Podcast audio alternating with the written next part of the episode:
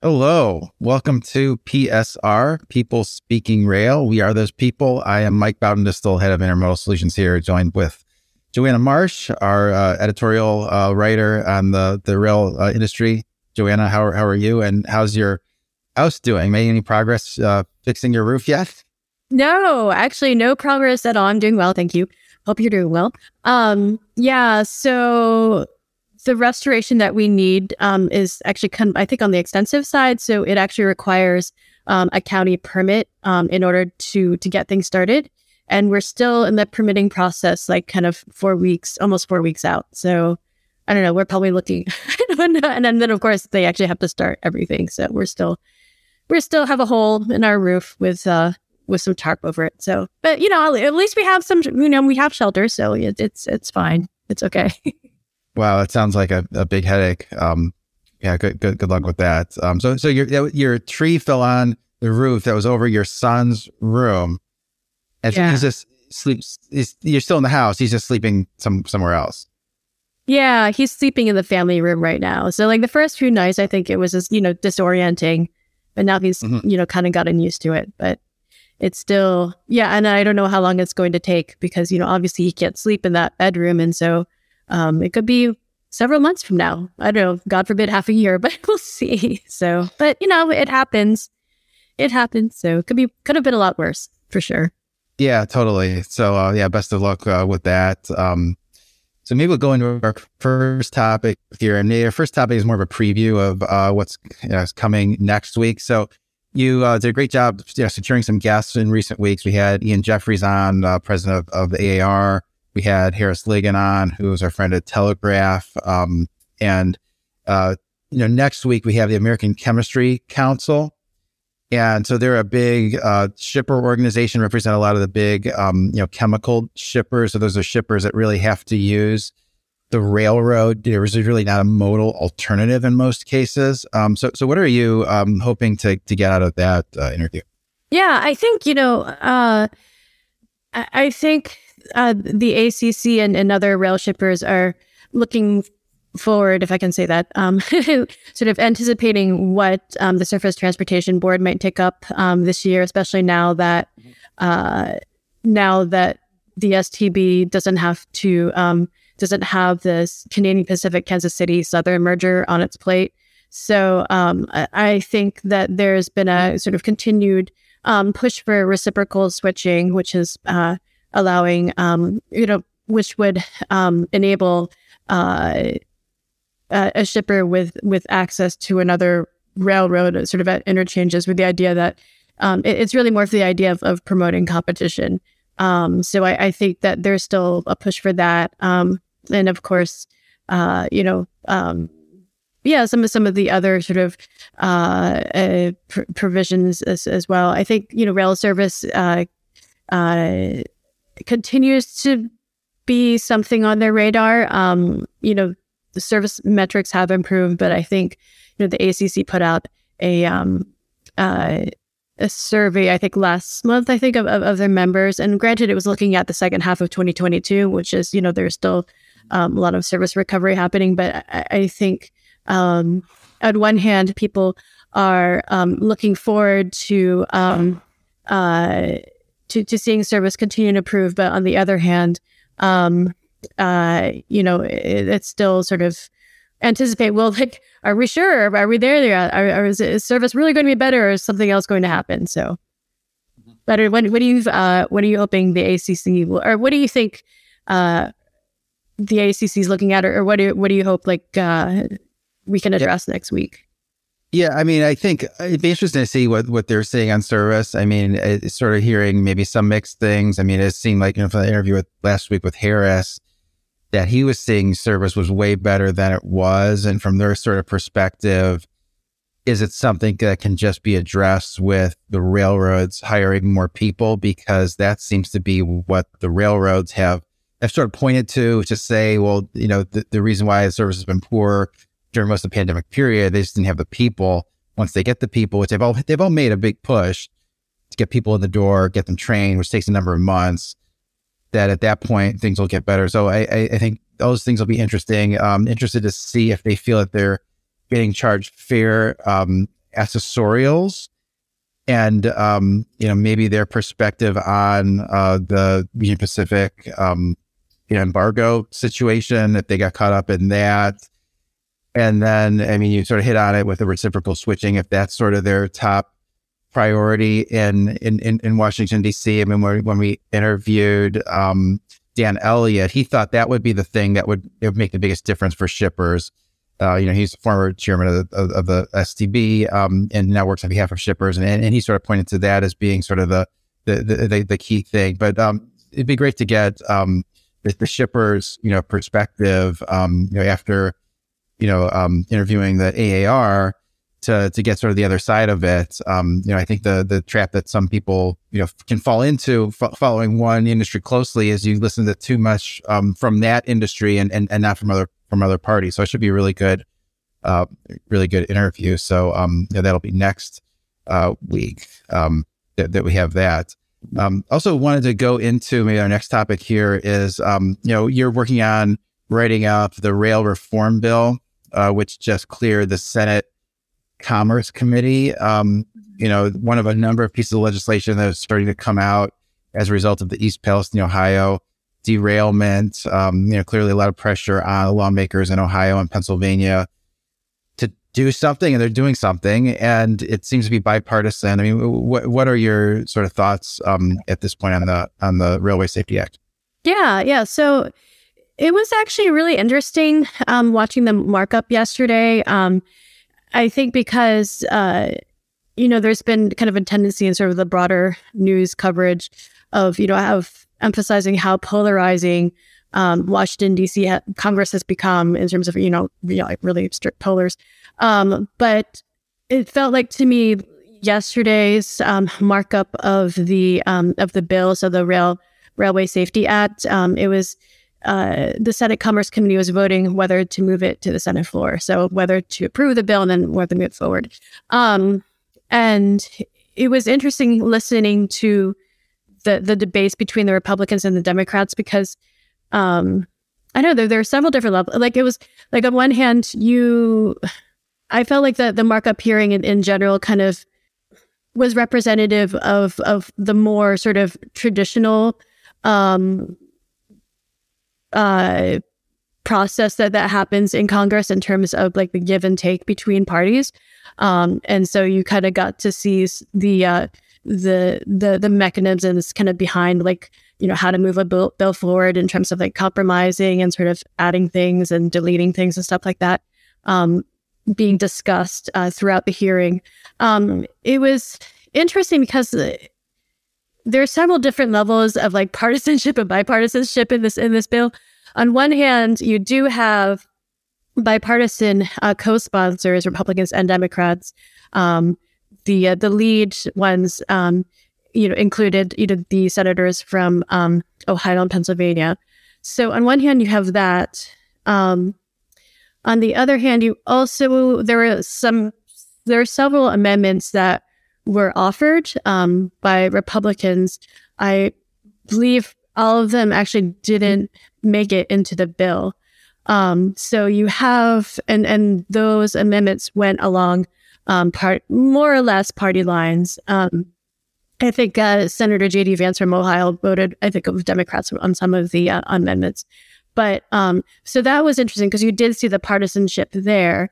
But then at another level, you heard from Republicans, namely Senator Ted Cruz, saying that if you want this bill to go forward, you're going to have to consider some of these failed amendments in order to actually get a bill passed in the House of Representatives and to get the 60 votes needed in the Senate. So that was kind of interesting. There were two amendments that were withdrawn, so they weren't voted on, which means that they could come back at some later point.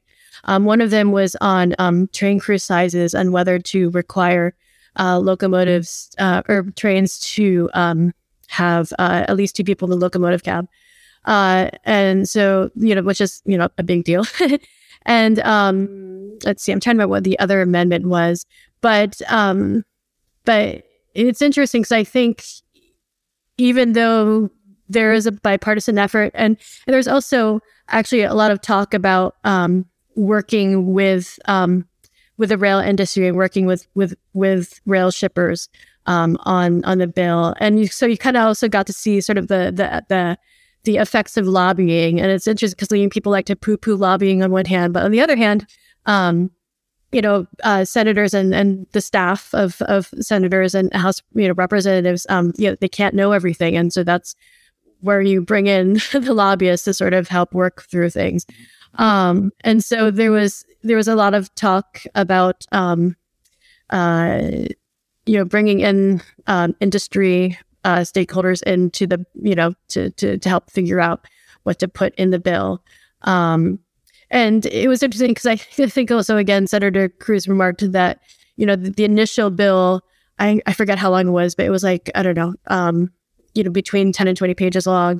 And then this latest bill is actually around 77 pages. So a lot of stuff has been added to it, which generally speaking, the Democrats support. Generally speaking, the Republicans are more wary of some of the provisions, not all, but some of them, like train crew size. Mm-hmm. But although that was the original bill, so that's my long spiel about the rail safety bill. Yeah, well, it makes a lot of sense, I guess. So the amendment, so it was, the amendment that was taken out was the crew sizes having to be at least 2 people, which has been sort of the hot topic, and it was. So the Republicans wanted to have the 2-man crews in there, and the Democrats didn't. Is that right? Or no? So they wanted the Republicans wanted to take the language out of take the language out regarding the train crew sizes. I think one of the amendments, I think it was by Senator Lomas of one of the Pacific Northwest states. I'm sorry, I'm going to remember it afterwards. Wyoming, I think it was Wyoming. She had said that discussion should be kind of between the railroad carriers and the unions, kind of at the bargaining table, and not letting Congress step into the role of being arbitrator of so the issue of train crew size.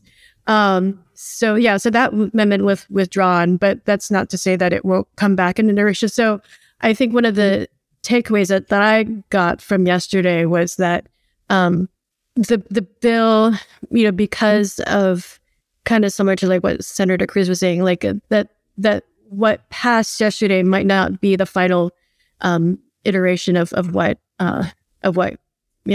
gets presented, because it still has to. I think even both sides kind of referred to some sort of tweaking that needs to happen still. Yeah, so I guess the main things that are coming about because of the bill, that are included in the bill, that could change the industry, it would be, if we could sort of go down the list. You have to give emergency responders advance notice about hazardous material, coming through the track. Well, that makes sense. I think I would be before that.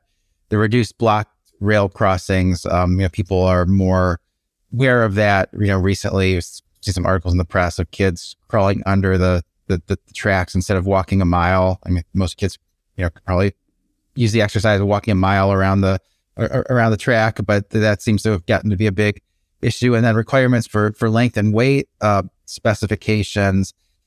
To me, that seems like that could be a detriment to the industry, because they have made a big push to increase the length and weight of the trains for the sake of efficiency. Now that the railroads are more sort of focused, let's say, on service issues, the step back to the PSR language, maybe these trains actually become a little bit shorter and lighter, even at the detriment of maybe cost efficiency. So that was interesting. And then I think the requirements for the wayside, defect detectors, that seems kind of inevitable. I guess in a lot of cases, they're going to have them every 15 miles instead of every 20 or 25 miles, and making that sort of a national law instead of, being just having to do that on a voluntary, basis. That could be pretty impactful. We'll see on the 2-man crews. It seems like it doesn't seem to me that the two-man crews are going away.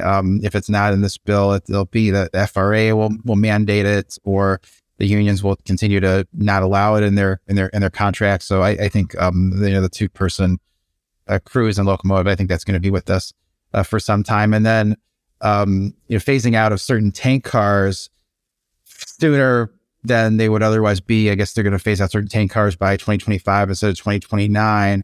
And so you sort of think about all of this, and sort of who are the winners and the losers in this situation.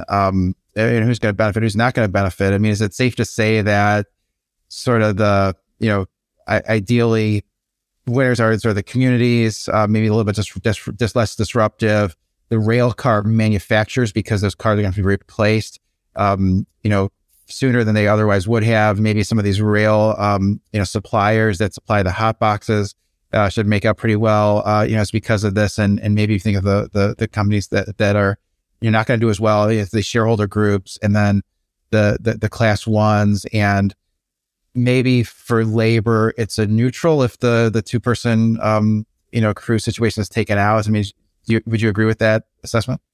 Yeah, I think it just I think that, the train crew size issue aside, I think it kind of, the union could see a slight win in the sense that it does address not putting a time limit on inspections, and sort of broadening what inspections need to be done when, and so I feel like like I said earlier, the rail shippers and even the freight rails kind of had a lot of, I don't want to say had a lot of involvement, but they were actively involved in it. And so, like, on one hand, it probably, I guess the railroads could be a loser in a sense, but at the same time, I think there were provisions that that they were willing to do. I guess, like, loser in the sense that the union can't get it all, but there were things that were probably would have, it's nice to have some regulations surrounding it, some of the more less controversial items.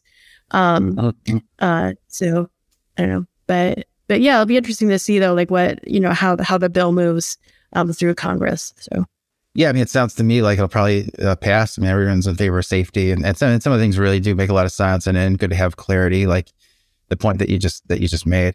Let's move on to the next topic. Here is, a lot of the material on FreightWaves this week, and I'll summarize this by saying doubts of a second half freight demand recovery intensify. Want to go through this. So this is an article that Henry Byers wrote. He doesn't write articles very often, but when he does write them, they're impactful.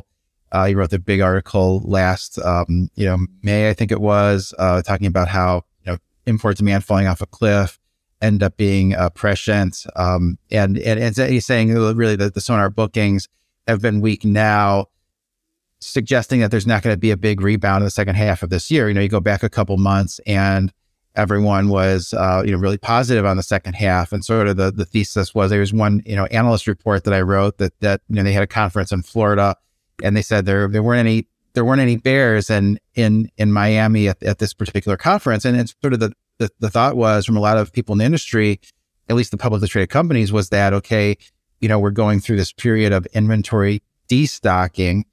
And like a lot of markets, that will overcorrect, and they'll retailers will overshoot it. They'll destock inventory too much.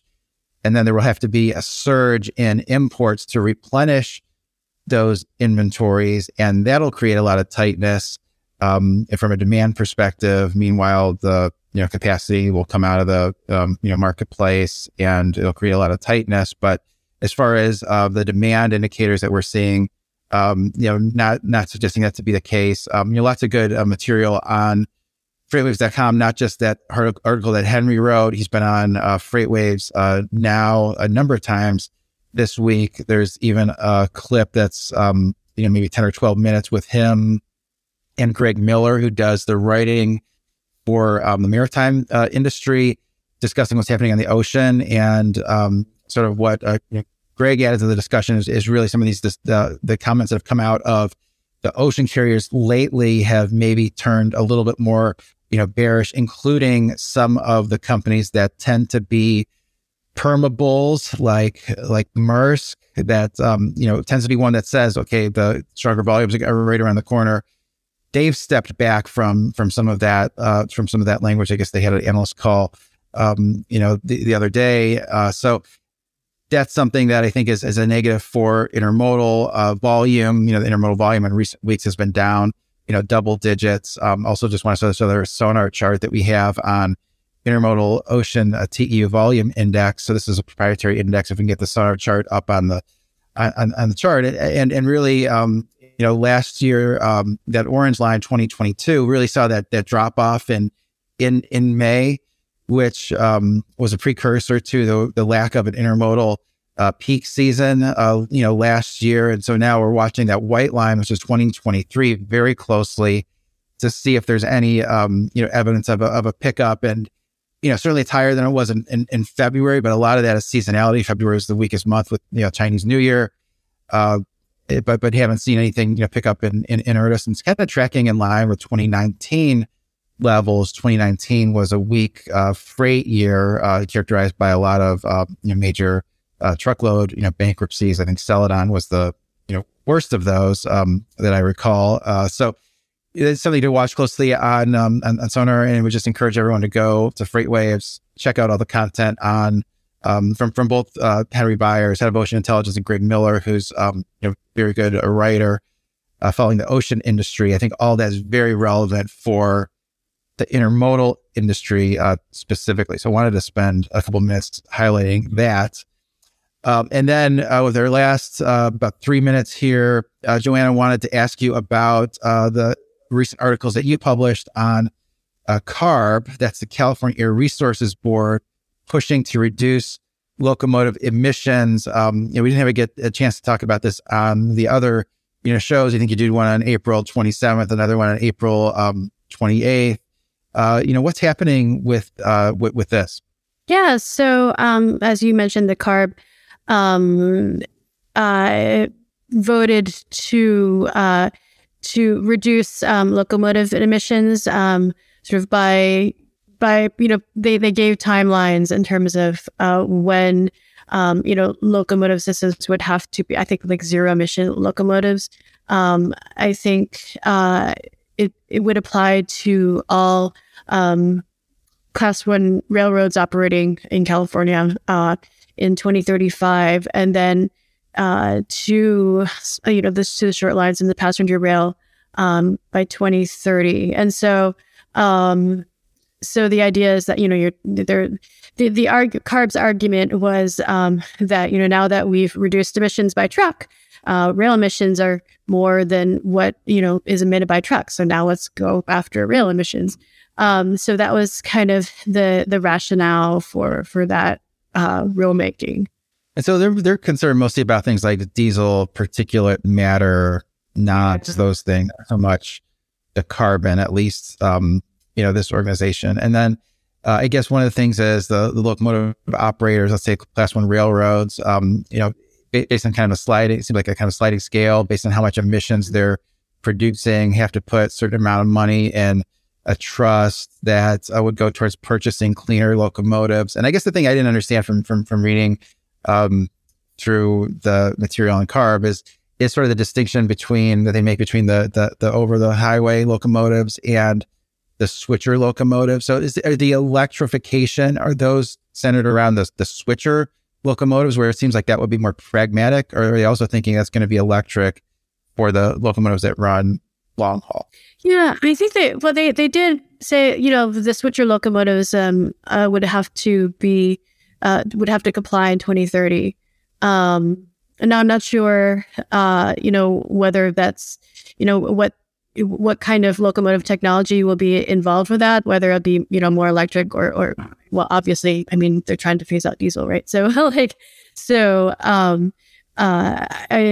can say that the short line and the freight rail industry is kind of more concerned about You know, you do have the locomotive technologies that aim for zero emissions, and you do have like the battery, the hybrid locomotives. But then, you know, is the technology out there to be ready by that deadline? And then, you know, not just technology to be ready by that deadline, but also you have enough locomotives to meet that deadline too. Never mind, you know, the costs associated with it. So that's so.